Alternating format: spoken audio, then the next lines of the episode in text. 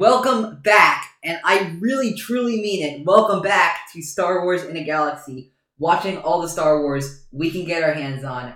I'm Eli, I am Jacob.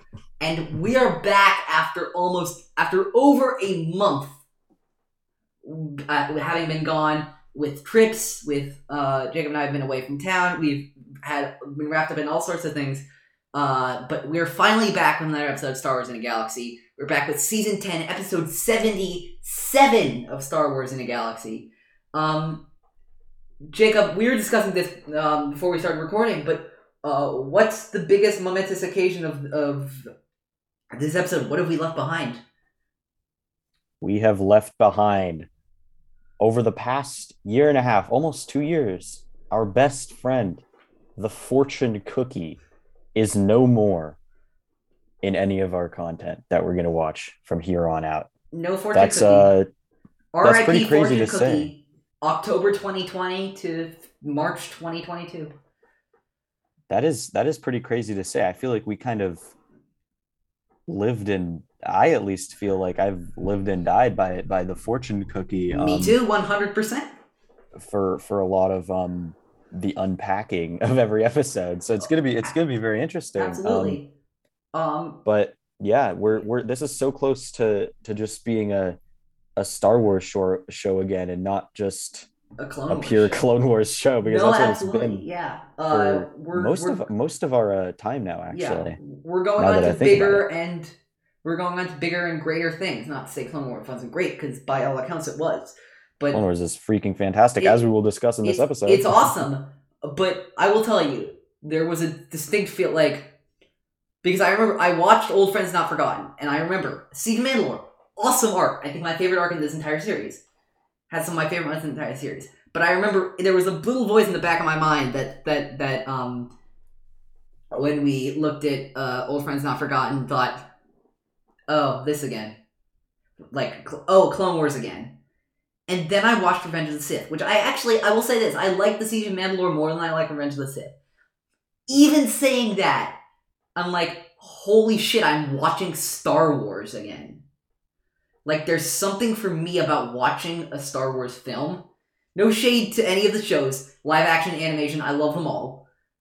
No shade to any of that, but there's something about watching a theatrical Star Wars film that just hits different for me. Yeah, I, I have to. As much as I love Rebels, I love the Clone Wars. Um, yeah, there's something about it that just. I mean, I mean, especially for me, the prequels. You know, the nostalgia, um, the uh, just the unmistakable visual language. I would say that um, I think each trilogy in its own right has kind of created it's it's unmistakable. It's created this unmistakable um visual style and just style of how it does things um, Absolutely. across across the visuals, the dialogue, the plot, everything. Um, and so it's really nice to to get back into that a little bit. Yeah, and the shows, and again, no shade to the shows, but the shows have this thing where they there are iconic moments in these shows. Absolutely, there are, but I can read the script of Revenge of the Sith in my head practically.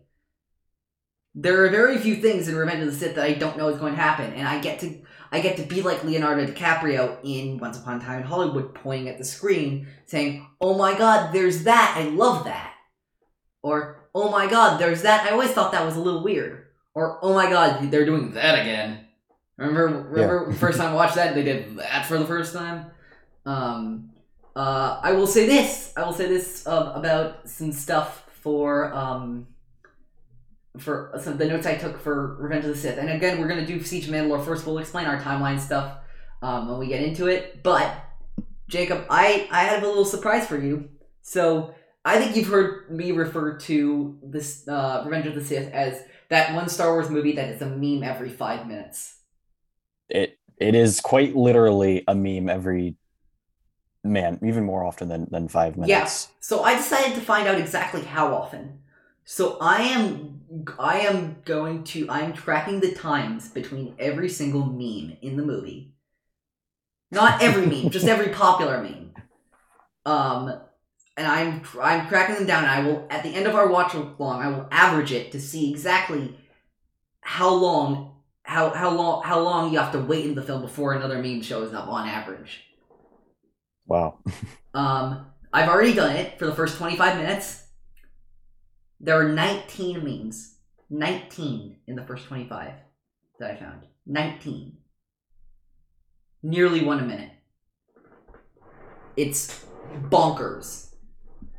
We were we, we really we loved it when in the Clone Wars when we got one an arc. But I just got 19 in the first 25 minutes.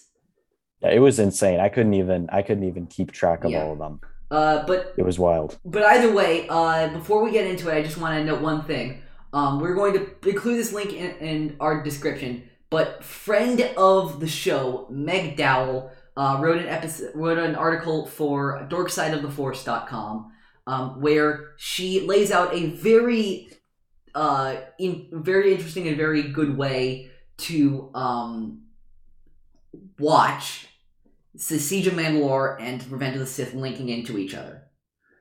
And Jake and I are following that order. Uh, again, we're going to post the link in the description if any of you want to check it out.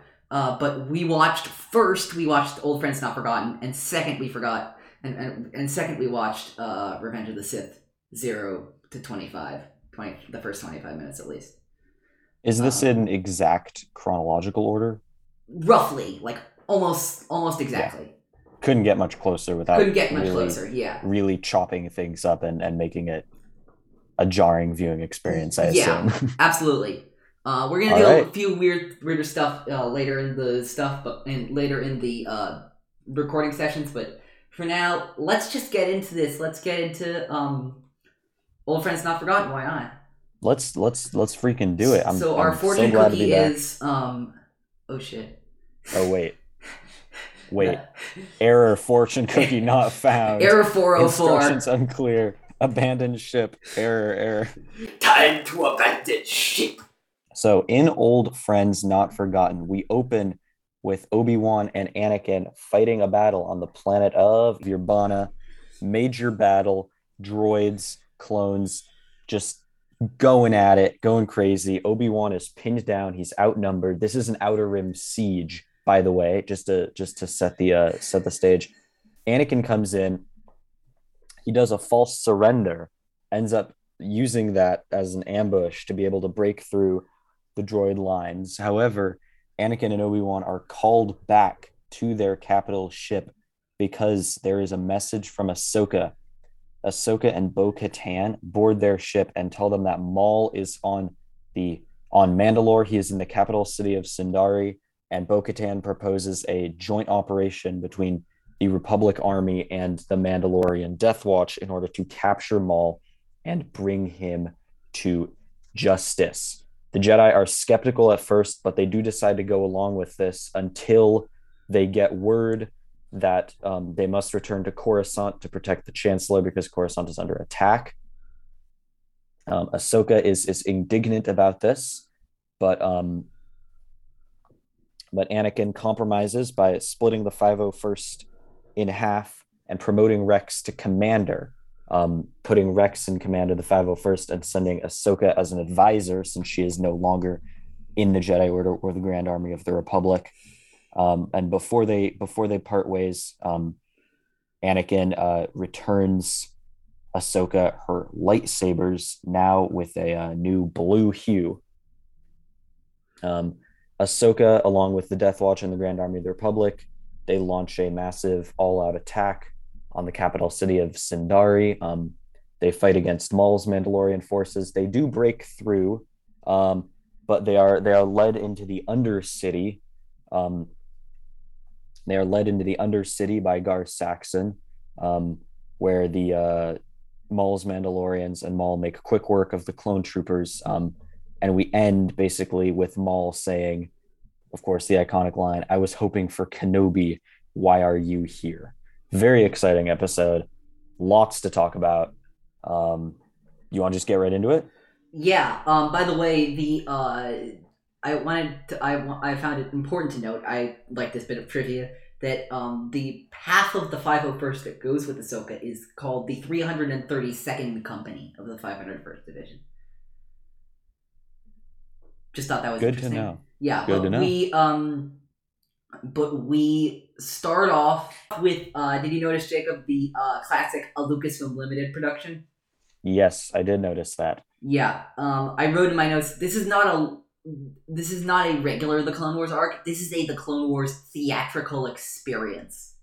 Yeah. Um, uh, and also we start off with not the Clone Wars theme. We start off with the Star Wars theme. Yeah, they're definitely making it feel less like a show and And more like yeah, is an animated movie. And I, I would argue that this would have been better served possibly by making it like a second Clone Wars movie to kind of I would agree with that. Yeah. bookend bookend the series with the first one. Um I mean, such a such a finale really deserves Yeah. All the best, especially considering, you know, just the importance of the Clone Wars. Um, it being the kind of the crown jewel of Star Wars for a generation of fans, bringing people in, um, thrilling and captivating kids like me. Um, even though I watched it a little bit after it was released, I didn't quite grow up with it, but it still was what really kind of brought me into Star Wars. Um, in a time when the prequels were kind of in the rearview mirror and the sequels were still just a, a twinkle in Disney's eye.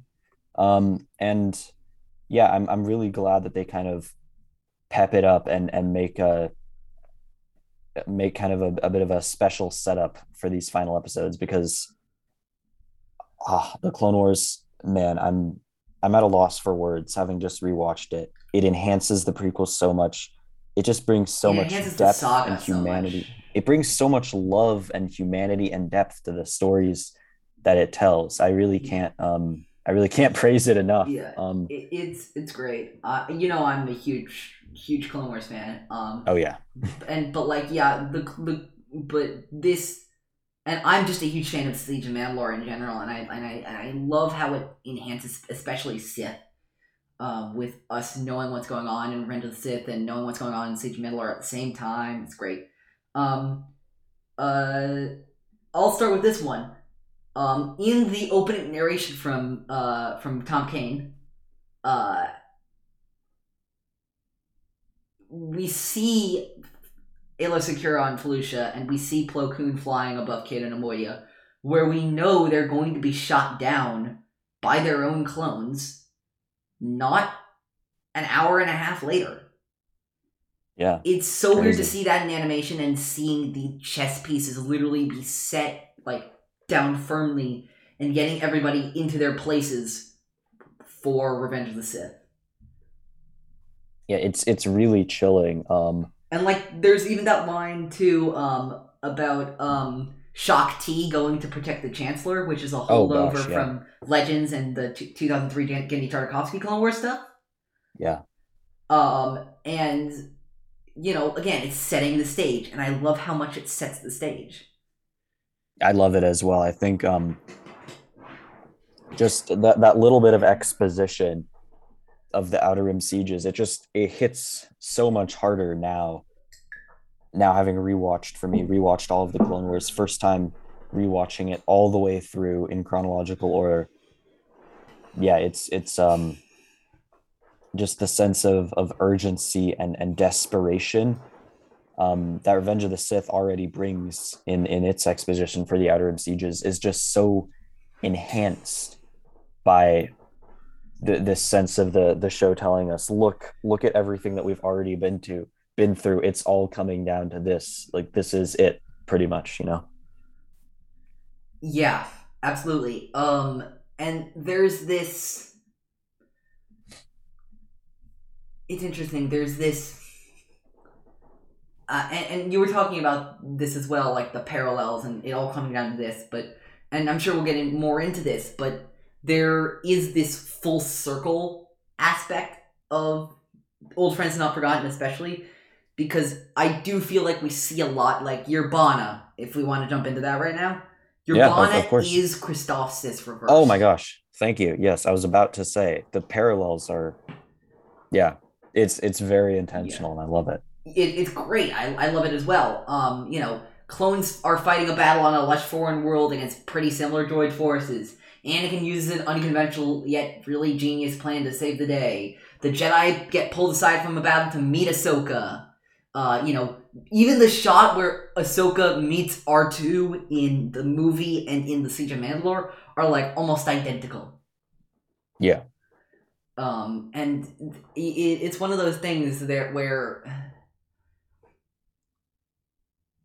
it you can really you can see the you can see how much Ahsoka has changed from the first time she pats R2 on the head to this time.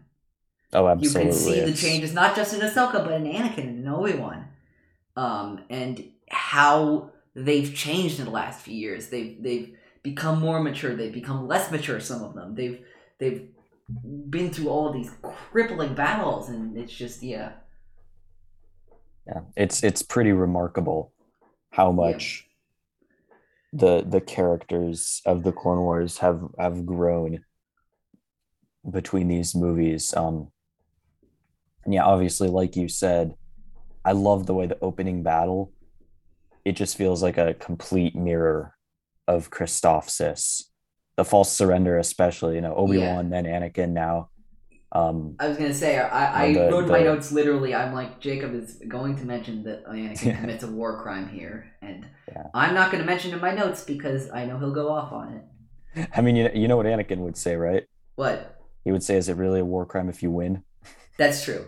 Also, his also his other justification were, were, was you know did you remember this one day said the people are starving. If you want to let the people starve for a few minutes longer, Master, then go ahead. Yeah. But I say I we mean- just win this battle. Yeah. I mean, I think it's it's so savage. It's so hilarious. it's so hilarious and it's so um emblematic.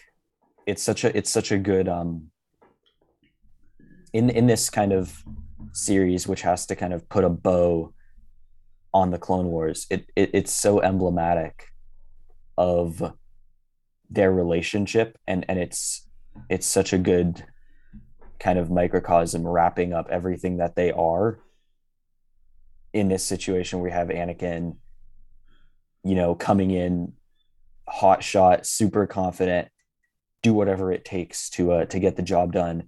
And Obi-Wan has kind of he's always been this way but even since even since um Christophsis we can see that he's matured to the point where he thinks that unlike Anakin he thinks he believes victory by any means necessary is no victory at all Yeah. and he's much more invested in following the the Jedi way and and, and being moral um, much more so I would say than than Anakin is Yeah. I mean I, I guess that goes without saying No, absolutely. Um, uh, I also think of you know, I, I do think it, it has to do a little bit with morality. I also do think it has to do with a bit of, and I'm surprised I'm the one bringing this up in the Je- in this episode, but the Jedi losing their way. Um, oh you uh, beat me to the punch Yeah, I know. Um, but like, uh, but like, but like, there is something like you know, a normal, strict, regimented Jedi would not do something like that. Yeah, I'm not talking about the false surrender. I'm just talking about like Anakin's like ridiculous plan. You know who would do that? Someone who's related to him by blood, like for example, his son. Yeah. Have you, Yeah. know- have you seen this parallel? Um, uh explain it a little more I'm I'm curious so uh uh Anakin explains his plan to Obi-Wan and let's just say Obi-Wan says something like are you just gonna walk out with your laser sword and face down the entire separatist droid army? Oh Um, yeah of flash course to Luke walking uh, flash to Luke asking Rey, what do you think I'm gonna walk out with a laser sword and defeat the entire First Order? And then flash to Luke, of course, doing that in The Last Jedi. Um, you know, both of them have this like they just walk out with their lightsaber extended and they're like so what are you gonna to the opposing army and they're like so what are you gonna do and they try and they, they of course try to kill him and uh both of them have other plans um a lot of people have pointed out i'm not the first one to make that connection between luke on Crait and anakin on Urbana, but um you know I, I wrote in my notes, you know, Ki-Adi-Mundi couldn't do that. Luminara Unduli couldn't do that. Mace Windu couldn't do that. Yoda at some points in his life, I believe, couldn't do that. yeah Who could do that? Qui Gon probably could do that. Ahsoka probably could do that. Luke could probably do that. I believe Rey could probably do that. All of the Jedi who are not afraid to trust their instincts. if I can actually rave for one more moment about this opening battle, it's so this show is so beautiful now. It really Season is. seven, this is the Clone Wars, or this is the animation that the Clone Wars always deserved to have. And I know, I know that um, I think part part of the charm of uh, early Clone Wars, obviously, is the uh, is the animation. Um, in my um in my opinion, but I can't help but uh I can't help but wonder what some of those early episodes would like if they were if they were remade in you know 20 2017 2018 2019 when this was being made because good golly everything is just jaw-dropping the explosions are so beautifully done the lasers the choreography it's so fluid. This one detail that i noticed we see this one panning shot of the gunship the republic gunship um go up to the to the cruiser. Just the way the sun glints off the nose in that moment i i paused it and i was like oh my gosh i'm gonna write and i'm gonna gush about this. And oh my goodness it's so beautiful Yeah, it, it's the animation is incredible, and that slow tracking shot of Obi Wan deflecting that um the that uh, like missile with his lightsaber at the very beginning is just simply a work of art. yeah it feels very cinematic It, oh, it does. going back to what you were saying about this being almost more of a movie that's split into parts It really is. I saw um friend of the show, uh Trey, uh from Skywalking Through the League, uh just talk about on Twitter how he thought that Siege of Mandalore was a Star Wars movie, and I completely agree with him. You want to just jump ahead to the re-meeting of Anakin and Ahsoka and Obi Wan and all that kind of stuff? Yeah, I mean, the hologram, what do you make of Anakin's reaction? Because I, I found it very, very interesting. Um, but I wanted to know if you had any any thoughts specifically. Uh, no, I didn't. I thought Anakin's reaction was perfect. There was a bit of dialogue Yeah. later in the episode that I was a little confused about, but we'll get to that when we get to All right, that. yeah. I think his reaction, again, yeah, it was perfect. The way he was, man, for an animated show, the way they the way they they, they showed his emotions and just the entire spectrum of of emotions that he went through in the five five seconds that it that it cut over to him that was just incredible to me Oh, absolutely. Yeah, it, he's. A- A- Anakin's reactions was, were perfect. Anakin's reactions were perfect. I think. Um. So there's this conversation when they're going to meet Ahsoka, um, between Anakin and Obi Wan, and Anakin goes, you know, I get it now. Ahsoka needed to be where she needed to be. This is where she, she was meant to be at this time to take on Maul. And then he's like, Aren't you excited? We're gonna take on Maul. And Obi Wan's like, Nyeh. And Obi and Anakin's like, Dude, why are you not more excited about this? And you know, I there was that whole thing about Jedi letting their emotions cloud their judgment and how they don't want to do that. But come on, Obi Wan, this guy killed your girlfriend and then and has a lifetime grudge against you because he, uh, you killed he killed your master and then you um, split him in half. This guy this guy is like basically the textbook definition of your arch nemesis, and you aren't even a little excited to go and hunt him down. I'm not saying letting your emotions cloud your judgment. I'm saying have them. yeah i mean i think that's that's part of what makes obi-wan great is he is kind of the textbook jedi so i think it's it's very in character for him to Yeah.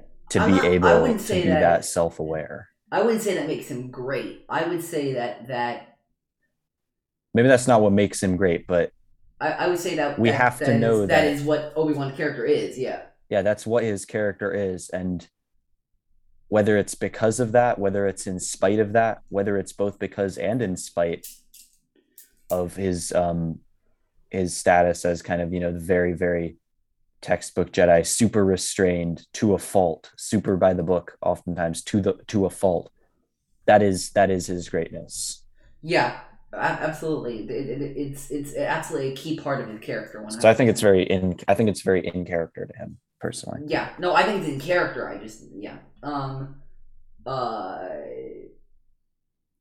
and let's see. Anyway, so um and then we get to the meeting between Ahsoka and Bo-Katan and Anakin and Obi-Wan.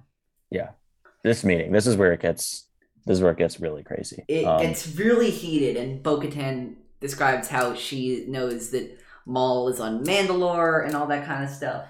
Um, a- uh, and I'm sure there's a, there's lines that stick out to you from this scene, but the line that automatically sticks out to me from this scene is when she said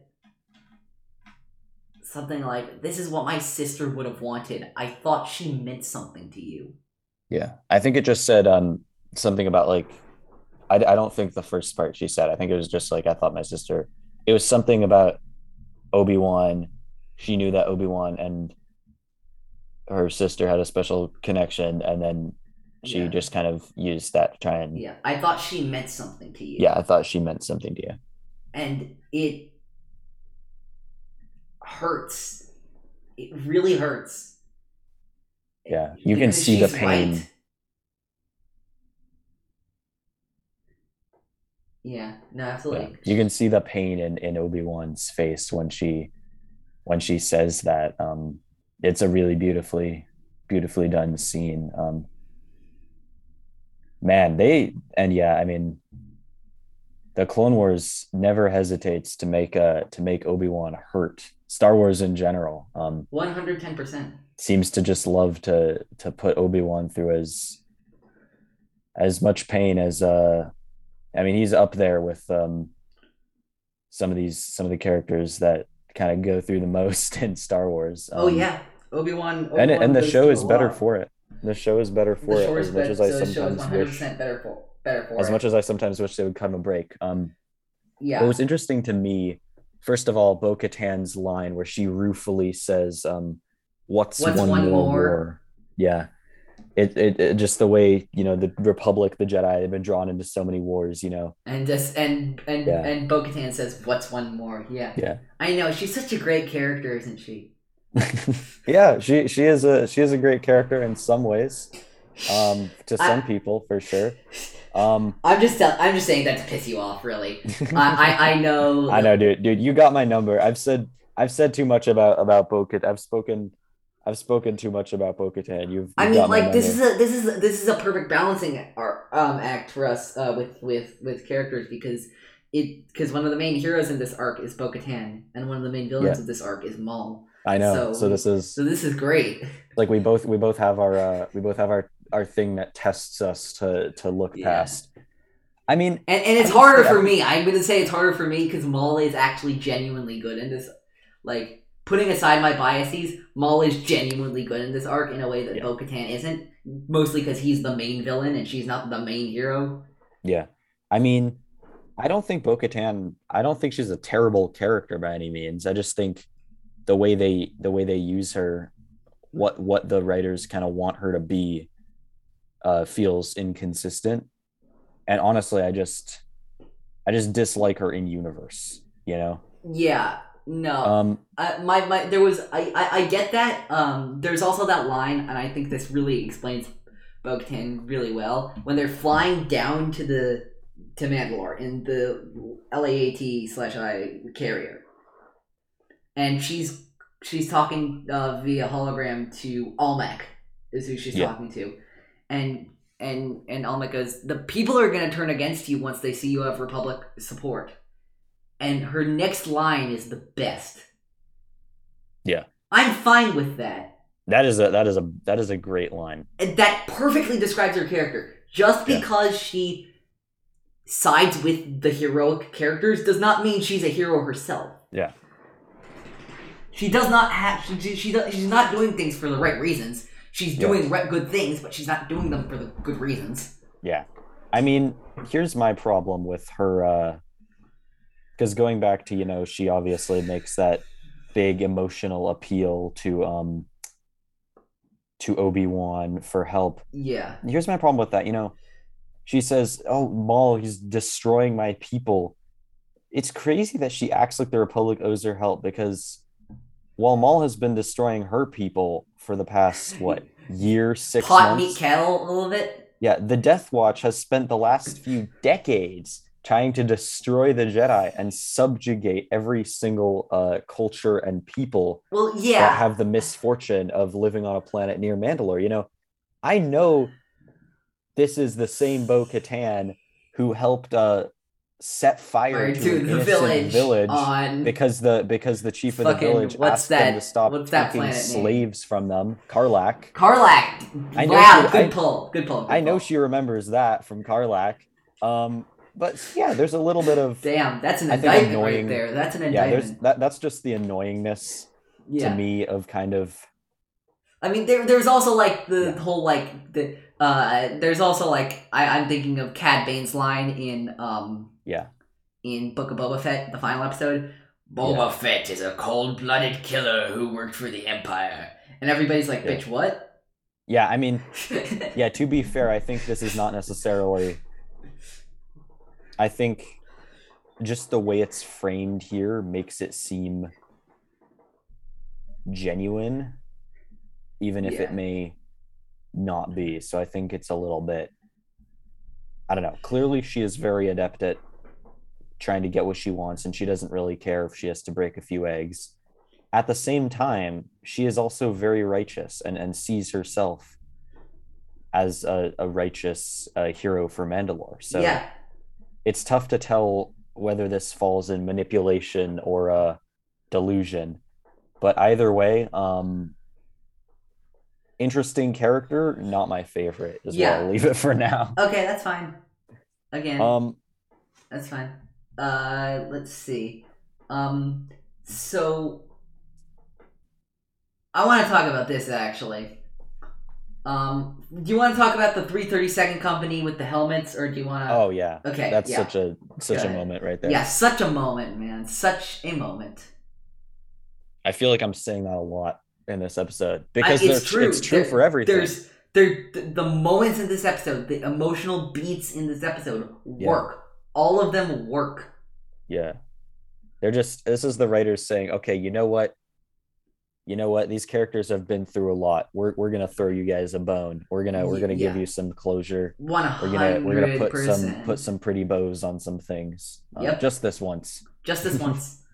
Um, Just this once. Just this once. Uh, yeah, the Ahsoka seeing that um the clones' helmets are all painted like her face tattoos, walking out. Loyalty means everything to the clones, as Anakin says. Uh, they keep referring to her. Um, Thanks, Rex. You don't need to call me Commander anymore. Sure thing, Commander. Um, Yeah. Yeah. so good, so good. Captures the essence of their relationship so well. I want to talk about this. The conversation that Obi-Wan, Ahsoka, and Anakin have right before the alarms go off and they have to rush off to fight in the Battle of Coruscant. All right, let's talk about it. So I always found this dialogue a little bit weird because I feel like Ahsoka was being a little harsh Mm, so? honestly. Like, you know, Obi Wan was saying to her that, like, you know, Oh yeah, yeah, yeah, yeah, yeah. the, the the Chancellor could be kidnapped. We need to protect the Republic. We need to do all that kind of stuff. And uh, Ahsoka's like, ah Ahsoka's like, Lady Bo-Katan and her people need your help.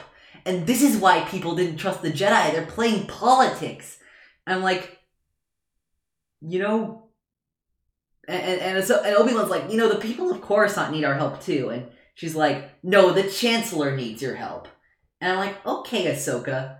Like, I understand if you don't agree with him, but like, this one seems pretty important. I'm not saying it's more important than Mandalore, but Coruscant is home, I believe, to one trillion people. Yeah. And it's under attack by the Separatists. And, you know, like, it, it's one of those lines where, where, um, I don't know if you remember this line from the Bad Batch uh, show, Tech says, understanding you does not mean I have to agree with you. And that feels like a very Ahsoka quote, except for this one moment where she's like, this is why people don't trust the Jedi. I'm like, slow down, slow down, slow down, slow down. Yeah, I mean, it's kind of a weird argument. Ahsoka has a good point that people are losing faith in the Jedi Absolutely, I and just that they are she's. becoming a tool of the Republic. But yeah, I agree. Obi-Wan is right. I'm not I saying mean- Obi Wan's right. I'm saying Ahsoka is being weirdly harsh and using it in just like Yeah. I think a really Obi-Wan's more. I mean, strange moment. given the information that they have, given Yeah. they don't know Palpatine's a Sith Lord, they Yeah, don't know given the any of these information they have, I think Obi Wan's more right. why wouldn't they help? Why wouldn't they rush to defend the heart of the Republic and this massively popular morale boosting leader who's kind of keeping the Republic together? Why wouldn't they help protect that against a massive strike? Why would they Yeah. neglect that? No, absolutely. of launching they would neglect ahsoka would have them neglect that in favor of launching an invasion of a neutral planet based on the word of a terrorist who previously tried to kill jedi even if the siege is successful in the end even if they Yeah. apprehend Maul afterwards they would be handing mandalore over to bo katan who as far as they know is just a dangerous anti-jedi anti-republic um, extremist with a long history of you know terror tactics and Yeah. brutality so Yeah. I just don't understand why Ahsoka would expect them to to go along Yeah. with that. Obviously, she knows Bo-Katan a bit more. She knows that there's there's more to the story. Um, she's Yeah. they've gotten to know each other. Um, but but yeah, I, I can't help but kind of feel feel more like um like Obi-Wan's kind of got my uh got my sympathy on this one. And Obi Wan can be rather cold, and Obi Wan can be rather distant, as is the way of most Jedi of the time. Um, and I believe it or not, I actually do think in most of these scenarios, I think Ahsoka provides the better argument than Obi Wan does. Yeah. But this one is just like you know, and I don't want to make it sound like I hate Ahsoka or anything. Ahsoka is one of my favorite characters, and it's because I like her so much as a character that this felt so off to me.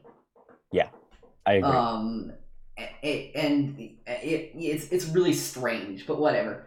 Um, I also like um, it's kind of for me. It's kind of like yeah, I know I know you've spent some time on Mandalore, you've spent some time with Bo-Katan, you've had your experience at this mall.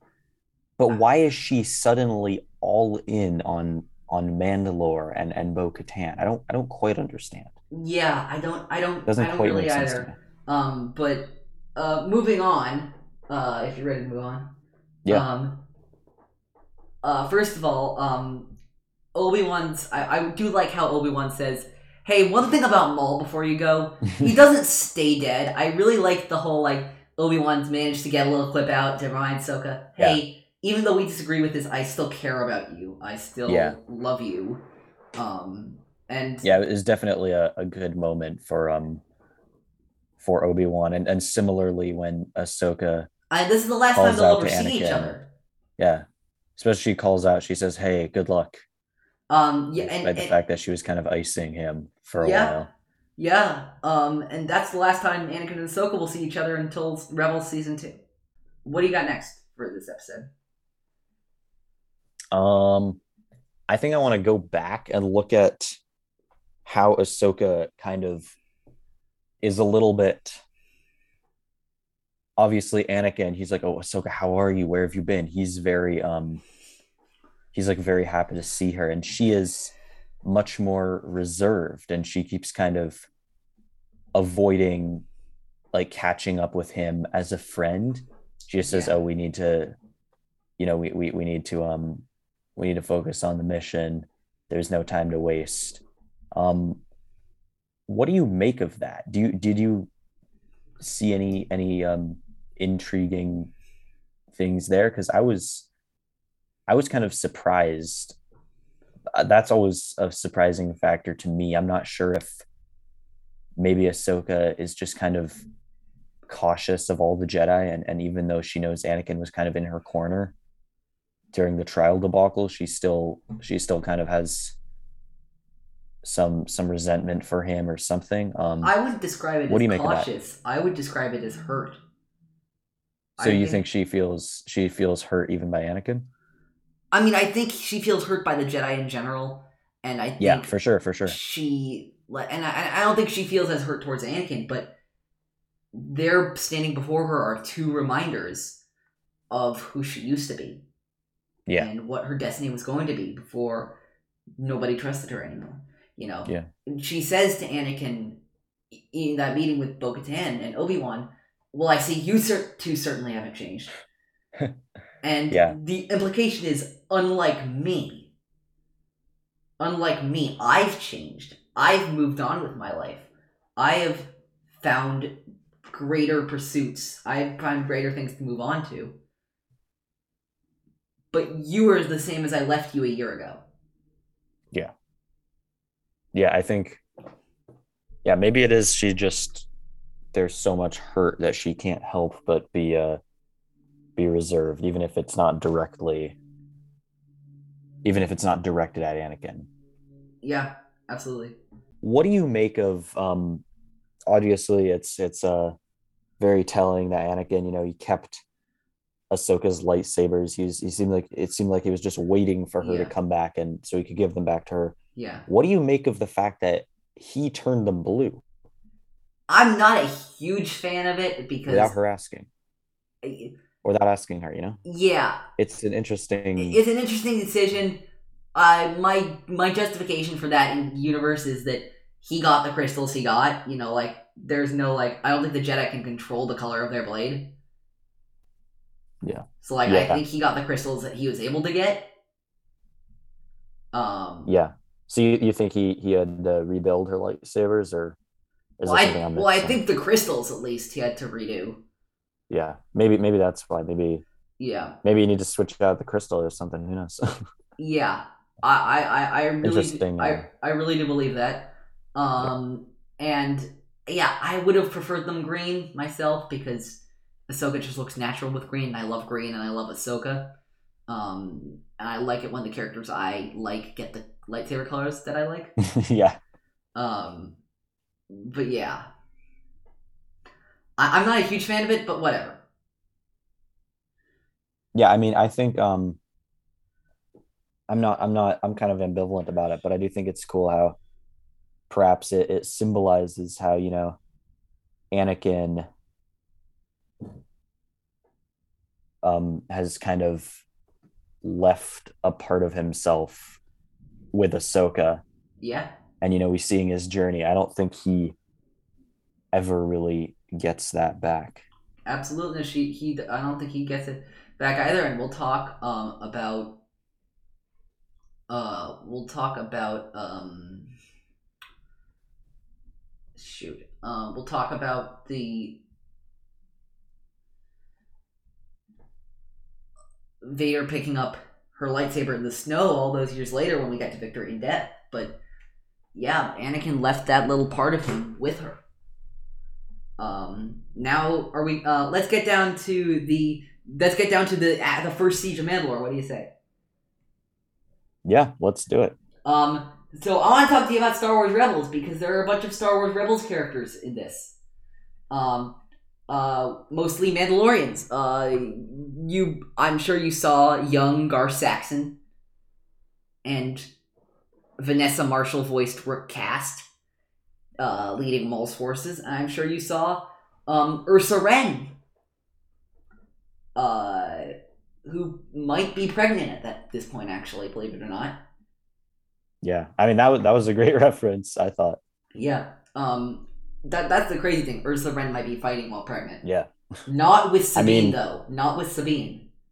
I mean, they're Mandalorians. Yeah, they I know. probably, they probably like Mandalorian pregnant women probably do like six hours a day of hand to hand combat until they are literally delivering their baby. Yeah, I'm sure. Like that is what we've been told about Mandalorians. I would, I would not be I- I- surprised sure, at all if she's going into battle while pregnant because yeah. that's just something that it seems like Mandalorians would do, to be honest. yeah.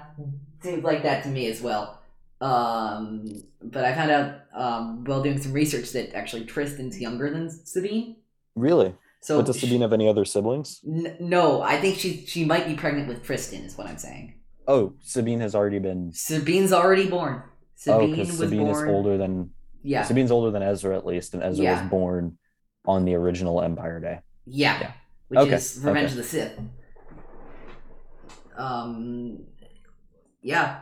Uh and no, Sabine was born in 21 BBY and this is 19, so Sabine's 2, um which is weird to think about. Um Yeah. Um, another Clone Wars movie parallel in the Clone Wars movie on Teth, Ahsoka races Rex to the top. In this, in the Siege of Mandalore, Ahsoka races Rex to the bottom. Yeah, it's a it's it's a pretty great um parallel, especially considering top the race to the top versus the the race to the bottom. Just considering, you know, in the back of our minds, we we know how this is going to end. Unfortunately, uh, yeah. So that's a that's a great parallel there. Um, yeah, this this this the, the siege of Mandalore, these initial action scenes, they're just so beautiful, so well put together. The choreography is so fluid. Uh, one of the many points that really jumps out to me as a marker of of just how long or of just what a long way the Clone Wars has come. Yeah, absolutely. It's it's it's we're really coming full circle. Um and you know, uh Rex obviously has that great line of some things never change. Yeah. Beautiful. Beautiful. Everything it needs to be. Um and then we should probably get to the Undercity. The Undercity of Mandalore. Yeah. Which felt very uh like thriller esque to me. There's there was a lot of like you know, sneaking Oh, yeah. around and all that kind of stuff.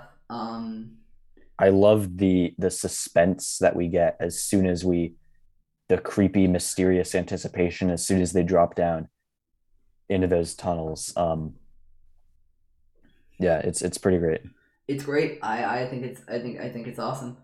Uh, I, I and you know uh, there is of course that infamous line.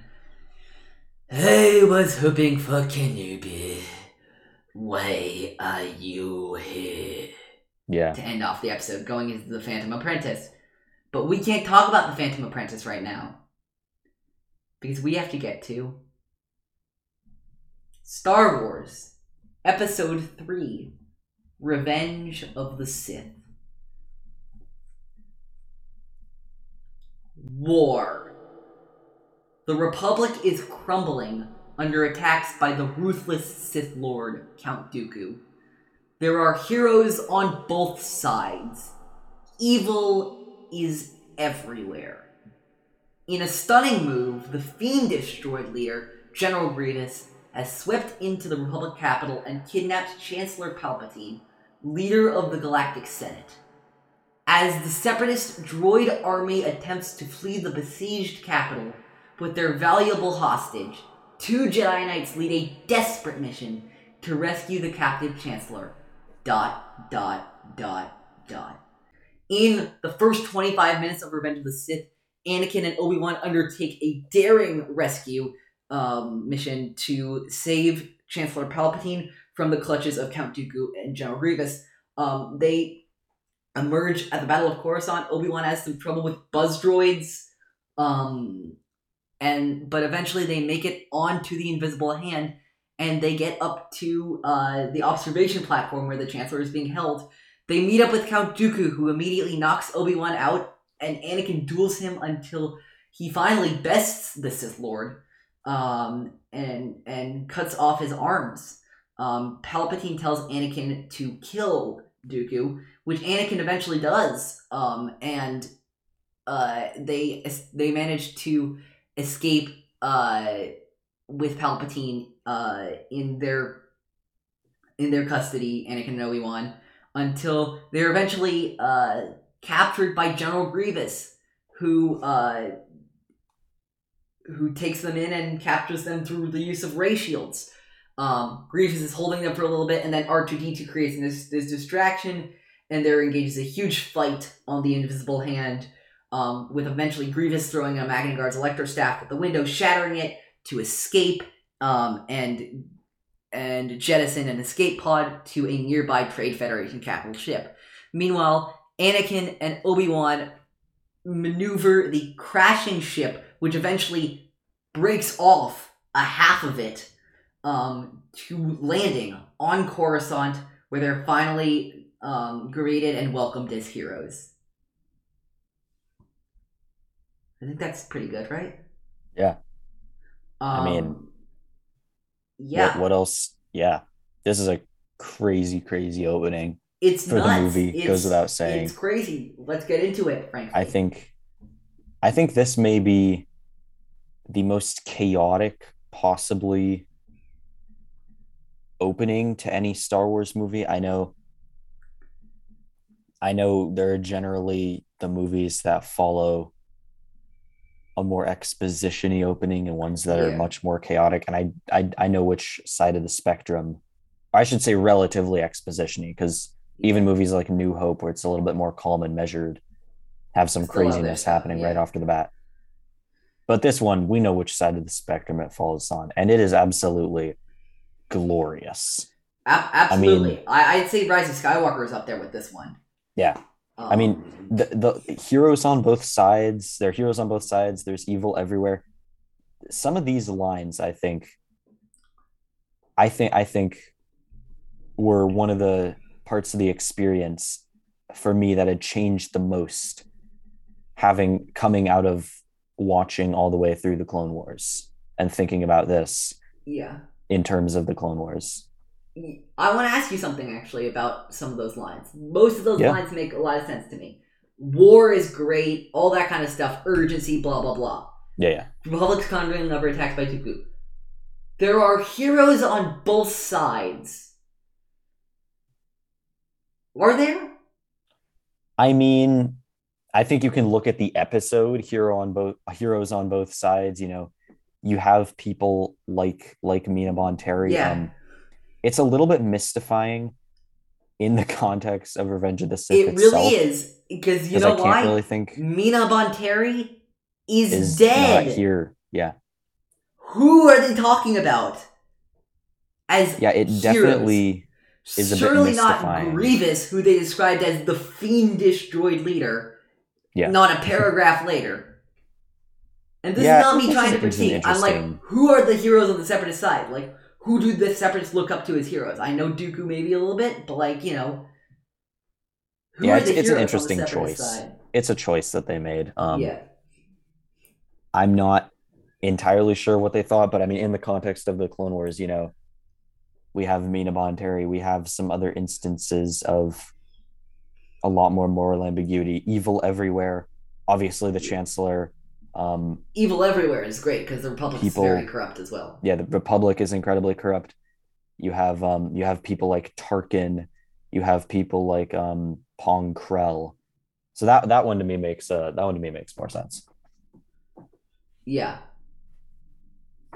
Um, let's see. Um, and uh, I love that it, it describes um Coruscant as besieged while the siege of Yeah. Mandalore is going on. I think that's perfect. Yeah, that is that is pretty funny. it's an unintentional coincidence. That's great. Um, Yeah. Uh, I want to ask you, what do you think of this crawl in terms of crawls? Like in terms of movie crawls, where do you think it is?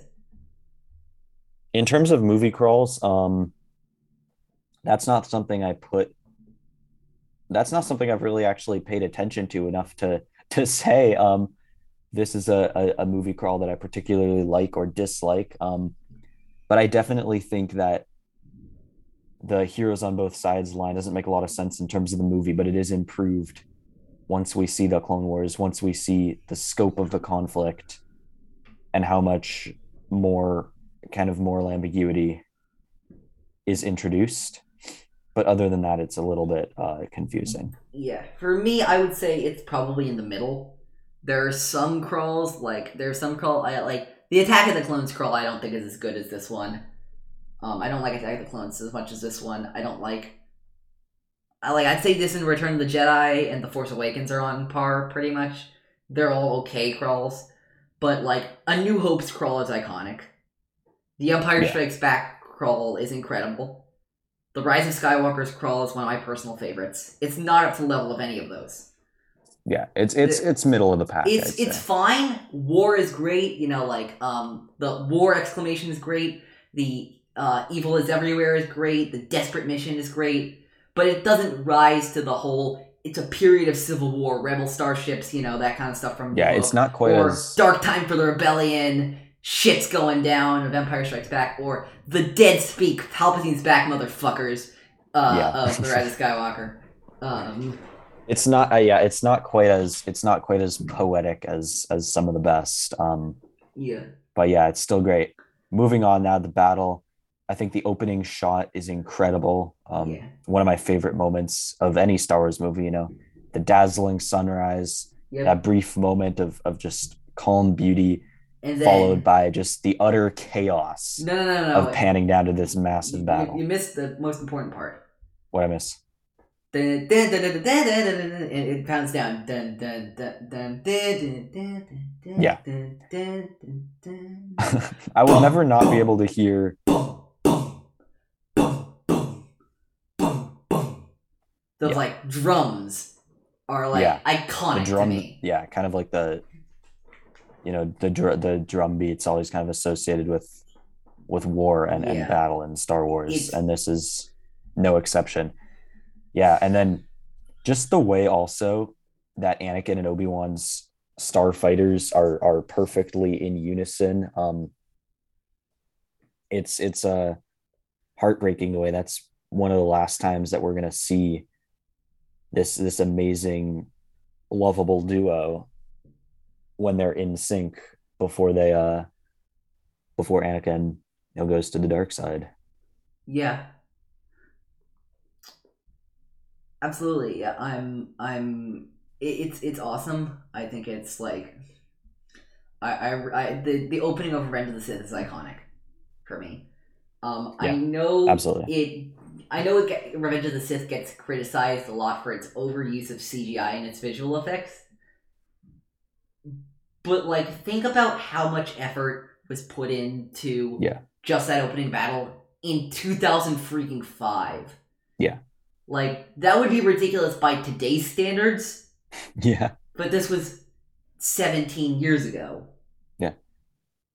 I mean, what do you think about the visuals? Because to me, obviously, like I said, I think the visuals are helped by the fact that a for many people and for like for me just super near and dear to my heart nostalgia factor of thinking back to when I was watching these movies for the for the first time just getting into Star Wars as a as a as a much younger person um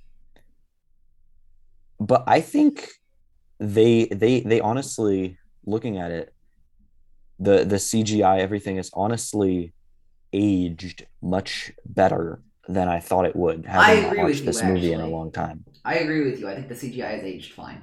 like I think I think it's I think it looks very good. I, I think think, it's definitely aged the best of any of the the Yeah. prequels. I mean, I Um, don't think it's aged like perfectly or anything, but like Yeah. I think it's aged fine. It's not aged perfectly, but compared to Yeah. compared to what I was kind of ex- expecting it to be, um, I thought it was I thought it was pretty darn great to be honest. Yeah, I I thought it great. was so maybe not quite as slick as as today's standards, but um, it was very beautiful. Yeah. It was very Um, beautiful. let me talk about the memes. Let me talk about the memes. oh gosh, yeah. Um, so so again, I'm recording every single major meme I found. 19 in the first 25 minutes. Let's talk about the first two I found. Three minutes 47 seconds in, and it's fitting that this is the first meme. Yeah. I see them. This is where the fun begins. Need I say more? And Yeah. then um and then of course um uh Anakin's circling around the starfighter and he shoots him and he goes, Come on, R2 and he goes, We got him, R2. Yeah.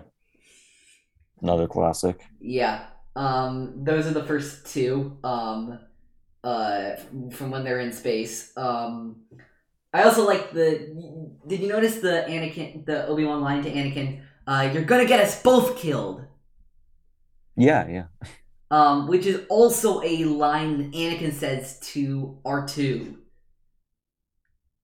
um, in Phantom Menace. Yeah. Which I was thinking about the similarities between those and how interesting that is. Yeah. Um, uh, what do you got for the space battle? Or should we get on to the Invisible Hand? The space battle. Um I think I like the space battle more than I had previously. Um personally, I think that I didn't really notice it for the rest of the uh for the rest of the movie, at least the part that we watched for today. But I thought that the dialogue was a bit clunky, if I'm being honest. I don't know what you thought about this. Um, it's fine compared to how some people make it out to be. It's not it's not some great atrocity, but something about just the, the pacing between the the lines, it just it just feels stilted. I'm not I'm not sure about it. Did you notice that at all, or am I just am I just uh getting in uh getting in very deep here? Mm, I didn't really think. I, I didn't think. Like, I think the dialogue felt weird other places, but I actually thought the space battle was pretty good. Really? Um, All right. The where, place where I thought it was got really weird was when they were landing the invisible hand. Mm, Like, yeah. I really want you to tell me what the hell does eight plus sixty mean? Excellent question. Obi Wan. Excellent For those of you who don't know what the hell I'm talking about, Obi Wan, while he's landing the ship, goes while, while Anakin's landing the ship. By the way, Obi Wan's not co-piloting the ship. He just go. He just says out loud, eight plus sixty. What is that? What kind of calculation is he doing? Why and what? And like, you know, like what? I really Yeah, wish we it's just one of those explanation. Yeah. things, I think. It's just it's just one of those things, one of those just one of those little oddities Yeah. that you get in Star Wars, especially in the prequels. yeah, it's it's Where you're just weird. like, I don't understand. Now this is happening. yeah. So I know. I, I actually didn't I actually didn't pick up on that. Um yeah. Eight plus sixty. It's Yeah. always been something that's annoyed me actually. Um, did you notice, by the way? I love this too. Like, did you notice um, going into the invisible hand? You know how? An- did you notice how Anakin and Obi Wan leap out of their starfighters and immediately pull out their lightsaber and start lightsabers and start swinging? Yeah. And then in the elevator, did you notice how they killed their last battle droid in the same stance and then turned off their lightsaber at the exact same time? yeah. I Battle think it's has just become so mechanized for them. They've become so Yeah. used to war that it's like brushing their teeth or Mm. something. yeah, it's like brushing their teeth. The the I love the just the nonchalance which with they were taking down these um these B1s, you know, Scores of battle droids, yeah. Just busting out the craziest lightsaber moves just like it's nothing. You're absolutely right that wars unfortunately becomes second nature to them. Also just the way that they're in sync. Like it just makes what what comes next all the more tragic, you know, seeing how they really are inseparable. They kind of they they finish each other's sentences uh metaphorically uh speaking and they uh they finish off each other's battle droids literally speaking um so yeah it just kind of it, it just i like how something i'm noticing more is how that kind of leads up to the great uh the great betrayal of of what comes next Yeah. Um there there's there's some great stuff with this. Um this is actually one of my favorite bits of dialogue here. I sense Count Dooku. I sense a trap. Next move, spring the trap. Yeah, I know. That was that's one of my favorites as well. You just what I love about this is Obi-Wan. He's trying to act the part. He's trying to, you know, be this this model Jedi. You know, he's always disapproving of of Anakin um being the renegade, and yet he he can't help but also enjoy himself just Uh, a yeah. tad. Yeah, and He the, can't help the, it. the chemistry between those two, I think, Yeah. is great. Honestly, I think the chemistry between Hayden and Ewan, and I'm glad we get to see the chemistry between Hayden and Ewan right now because we get to Yeah. Obviously that's yeah, yeah, that's coming very soon again. A month, almost a month for Kenobi. Um, Yeah. Uh, yeah. it uh, yeah it makes me wish that we'd get more ewan of is ewan also is so good when he's playing happy obi-wan when he's playing irreverent obi-wan Oh yeah. i wish we i i don't expect to get a lot of that in kenobi No, quite unfortunately frankly. not. No. um so i really wish that we'd we'd seen more of that in the prequels because Agreed. it is it is so delightful. Um Yeah. not only because Ewan McGregor, you know, doing what he does with a with a lot of skill and and charisma to bring Obi-Wan to life, but knowing what Obi-Wan's going through, it is it feels like when you it feels like when I see Obi-Wan smile, that's one of those characters where that feeds my soul. You Oh, know, we all have we all have characters like that. Um, I have a lot of them in Star Wars. Yeah, Rey is one of yours. I think Yeah. I think maybe Kanan is another one of mine. Best Dune boy. Yeah, we all we all have uh, we all have those characters that are uh, no Squidward, good for your soul. That's how I would describe. Uh, that's how I would describe those rare moments of of happy Obi Wan. Yeah. Um. Uh. We got in the elevator. We have three memes. Three memes in the elevator. Uh, Anakin jumps out out of the elevator, and Obi Wan go just goes. My favorite, one of my favorite lines. Always on the move. Yeah, Um, and then always on the um, move. And then my one of my personal favorite memes from Revenge of the Sith actually. Ought to stop. We need to be getting up. Yeah. Which is I mentioned this on a radio rebel the Radio Rebellion trivia stream, but whenever things don't go well for me, I always say to myself, Artoo, we need to getting up, not down. Um, also when Obi Wan when Anakin jumps down and Obi Wan goes, Oh, it's you. Three memes in one minute. That was three minutes in one minute. Um, yeah, uh, love that stuff. Uh, Yeah, it's great. Good oh, stuff. Yeah. Also, speaking of dialogue that shouldn't work but does, uh, well, R2 is no loose wire jokes. Did I say anything? He's trying. I didn't say anything. Yeah, I mean, like I said, that just Shouldn't that's work. the that's the kind of thing that makes me happy as well when you just have Anakin and Obi-Wan as much as they are brothers I also love it when they just act like an old married couple. Yeah. I love the parallel of Qui-Gon and Obi-Wan facing the destroyers at the end of the hallway in the Phantom Menace with Anakin and Obi-Wan facing them in I Revenge of the adore that too. Yeah. Yeah, because I Um, think it, it just it just begs it just begs the uh the viewer Yeah. um to to ask you know what if it was Anakin and Qui Gon? Yeah. What if Qui Gon was was still there? And that's the most heartbreaking Yeah. prospect. But also, like, you know, Obi Wan and Qui Gon, I don't mean to insult them or anything or say they're not powerful Jedi. They are. But notice how much they were struggling against the Droidekas in um in Phantom Menace. They, Yeah. Like like like it was it wasn't like it wasn't like they were gonna get gunned down by the Droidekas, but like they were like okay, okay, okay, okay. But Anakin and Obi Wan, it's boom, boom, boom. It's not Yeah. a challenge anymore because this is their life day in day out for the last three Yeah. years. they're they're just used to this kind of heavy warfare constantly. Yeah, which is is a great is another great parallel. Um, Yeah. Let's go to Dooku and Anakin versus Obi. Dooku and Anakin versus Obi Wan. Anakin's already joined the dark side here. Uh, Dooku versus Obi Wan and Anakin. Let's do it. Um, we have three memes in this scene. Um, uh, before uh, Anakin manages to f- defeat Dooku. Um, uh, get help. You're no match for him. He's a Sith Lord. Chancellor Palpatine. Sith Lords are our speciality. I don't think Obi Wan thought that line through. Yeah. I'm gonna say it. Also, um, I'll be the first to admit. yeah. Also, um, they start the duel. I've been looking forward to this. My power, and then the, and the second one is my powers have doubled since the last time we met Count. Good, twice the pride, double the fall. But what do you think of this duel? I will say this. What do you think of this duel?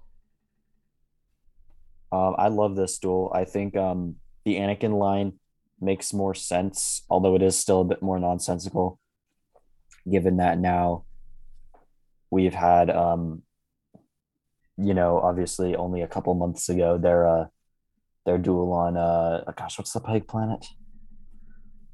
Uh, Oba Diah. Only, yeah, their duel on Oba Diah only a couple months ago. But I think I, I think um, given how Anakin, you know, in in in some ways his power is increasing exponentially even though it's only been a couple months given that he is really kind of letting himself just fall off the wagon and really give in to his anger and rage because that's kind of the only way he can touch Dooku in a fight. Absolutely, yeah. No, Um, there's that line, of course. Uh, I sense much fear in you, young Skywalker. Yeah. You have hate, you have anger, but you don't use them.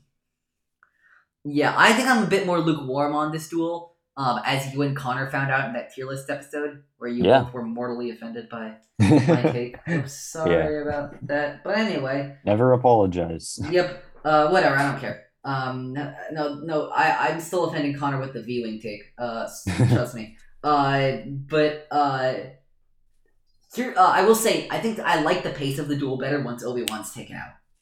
Once Obi Wan takes Yeah. out, taken out, the duel gets way more intense. I feel like. Um, also, can we talk about maybe one of the weirdest deliveries of any word in this movie? When Oh, do when, tell. when when when when some when I think it's when um when Obi Wan pushes Dooku, force pushes Dooku, and and and and Palpatine goes! Oh yeah. That very very interesting uh "Why?" very interesting delivery. Really not sure what that's about. Yeah. Um, and then we get to the scene where Anakin cuts off Dooku's arms, and then he does our famous cross lightsabers, um, which to me is the intertwining of his light and dark side destinies. Yeah. you know it's the um it, it is the two paths that anakin has been battling between all, all of this time coming to a head and crossing blades and you know they're crossing destinies you know his his feelings his emotions his relate his path to the dark side his path to light are coming together in this crucial moment Absolutely. Hundred percent. It's it's it's a it's an incredible moment.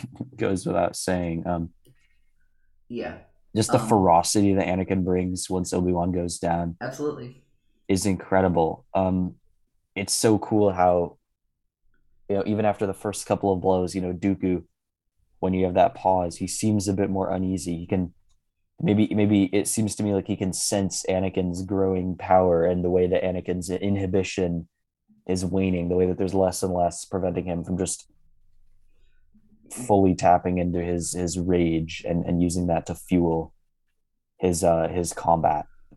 yep What about Dooku's reaction to Palpatine's betrayal? Because that look, yeah, the look on Oh his face, the look on Dooku's face is brilliant. I can just imagine everything that's flashing through his head, all his hard work, My favorite thing, life as a Jedi, a Sith. my favorite thing is, is, is, you know, we talked about a Clone Wars trope that we talked about a lot. Is the whole pawns stuff where Dooku taught holograms one of his pawns, and Yeah. and and, and uh, they're like, yeah, Dooku, everything's going fine, everything's going fine. And Dooku's like, yeah, they better be, or I'll have your skin for it. Like, I wonder if in that moment Dooku's thinking of Miraj Scintel, of Osi Sobeck, of Sanjay Rash, of, Lish, of Rish Loo, of Riff, Riff Tamson, of all the people he's manipulated as a pawn, or of Andente in the Crystal Crisis arc. Yeah, And he's like, oh shit, I'm one of them too. yeah. I think you know he thinks that he's trying to turn Anakin to the dark side because Anakin will go destroy the Jedi or whatever. But Dooku's last action, he thought that Anakin was the pawn, but it was really it was him. him. the entire time. It's incredible. Um, I mean, Anakin is a And I pawn mean- in a different way, but like, you know. yeah, Yeah. Um, I, I mean- I, I need to reference two memes in this section. Um, of course. First one, good Anakin, good. And of course, the second one, kill him, kill him now. I shouldn't. Say it with me, everyone. Kill Do him. it. I can't explain to you how much of an icon that's become on the internet. Yeah, Like I don't know. It's it's crazy. it's taken. I. I was saying like you know like of all of the nerd like inner geekdom geek movies out there, I think there are only two that rival Revenge of the Sith in terms of internet popularity: Zack Snyder's Justice League and Avengers: Infinity War. Like, can you think of two geek movies the the internet loves loves three geek movies they love the internet loves more than Zack Snyder's Justice League, Infinity War, and Revenge of the Sith. Also, this is the other one. I I, I find this line interesting. It is only natural. He cut off your arm. You wanted revenge. Yeah. The Palpatine scale doesn't even work within its own logic because by its own logic, Anakin shouldn't. It should have just cut, like the revenge for cutting off somebody else's arm is not killing them; it's cutting off their arm. But this On- is Anakin and Palpatine Palpatine scale. we're talking Yeah, about. no, this absolutely. is Anakin and like No, absolutely, and this is the, what makes the Palpatine Anakin relationship and Palpatine's manipulative quality so great is that he's make he's able to sound the make the craziest things sound reasonable. I think this is another moment that is really, really enhanced by the Clone Wars. Because taken in context of Clone Wars, this is not just Palpatine sweet talking Anakin a little bit, so to speak. This is Palpatine putting some of the finishing touches on three or more years of hardcore manipulation, of manipulating Anakin into not trusting the Jedi, of manipulating Anakin into letting himself just in, in manipulating Anakin into justifying giving into his his worst impulses, giving into the dark side in the uh, in the worst ways. Yeah, absolutely. Um, it, it- it's yeah. Uh, Palpatine's manipulations in this film are perfect. They hit every mark they they're supposed to. Um, it's it, it works. It just works so well. Um, there are three more memes in this section. Um, after Dooku's death um, Obi Wan and Anakin run into some shields. Wait, how did? Wait a minute, how did this happen? We're smarter than this. Apparently not. Um, and then of course two General Grievous lines. Ah, yes, the negotiator, General Kenobi. And of course, Your lightsabers will make a fine addition to my collection. Yeah, it's just it's just packed. And going back to I want to go back to the Ray Shield for a minute. Is this just Obi is this just Anakin like like trolling Obi-Wan? Does he have a reason why Anakin being Anakin and Obi-Wan being Obi-Wan, all of a sudden Anakin it's is like, I say patience. I, I all of a sudden patience. he's the one preaching patience. Is there did what did what did you think about that? I was think there might be a little bit of trolling. that. I think there might be Yeah. a bit of trolling, honestly. I could see that, yeah. Um, uh, I gotta say, I want to talk about General Grievous. I really, I really do want to talk about General Grievous because I'm a huge Grievous fan. Um, to the delight of Devore, I know, to the disgust of Alden Diaz because I know Alden doesn't like Grievous. Um, I agree with most of Alden's opinions. That's not one of them. Sorry. Uh, but anyway, uh, 2003 Clone Wars Grievous is great. As we've discussed, uh, 3D animated Clone Wars Grievous kind of sucks. 2000, uh, 2005 Revenge of the Sith Grievous is perfect in every single Really? way. I think. I think he's not overly cartoony, but like he's just as intimidating as he needs to be. He's mustache twirling a little bit, but he gets shit done. I I I, I mean like I I really like I love that he can be so intimidating and then we can hear Mace Windu go, General Grievous will run and hide as he always does. He's a coward that way. Yeah. I Um, wish they'd make him a little bit more like uh 2000 dude, to I wish they'd make him a little bit more like Tartakovsky Clone Wars I get that. I think to be honest. I think we could have used some of that badassery in that moment. It just every time the every time a villain kind of pulls that escape card, it doesn't it's not the worst it's not the end of the world to me, but it doesn't it doesn't feel great as I'm I get as that. I'm as I'm getting into this movie. It kind of it always feels a little bit anticlimactic. for me, here's why I, I guess I like I, I like where Grievous is at in here, and this is actually com- going going into one of my biggest flaws with Revenge of the Sith, and you know, it feels like for every action sequence in this movie, they presented the action sequence to George, and he's like, "Great, just make it twenty five percent bigger." There's Yeah. an over the top factor to this, where it just feels like, okay, we're not just gonna have Anakin and Obi Wan save the Chancellor, but we're gonna have them do it in a ship that that literally splits in half, and then knocks over a tower as it crashes below on fire, and it's epic and all that kind of stuff. And I'm like, okay, but we do we really need this? Like, it gets to a point where all of this ridiculous like hyperbole gets a little ridiculous. You know what I mean? Yeah. Um, a little bit. uh, by the way, speaking of um, of uh, abandoning ship memes, uh, we got three more memes. Uh, we uh, the one I was talking to you earlier about. Time to abandon ship. Um, and of course, Obi Wan's two clip two quips. Um, not to worry, we are still flying half a ship, and another heavy landing. Oh, actually, two other ones when they're talking uh, afterwards. Oh no, I'm not brave enough for politics. And hold on, this operation was this whole operation was your idea, and of course, the infamous no, no, no, that business on Cato doesn't doesn't doesn't count. Um, but what else do you got for this um part of Revenge of the Sith, Jacob? After um after Grievous escapes.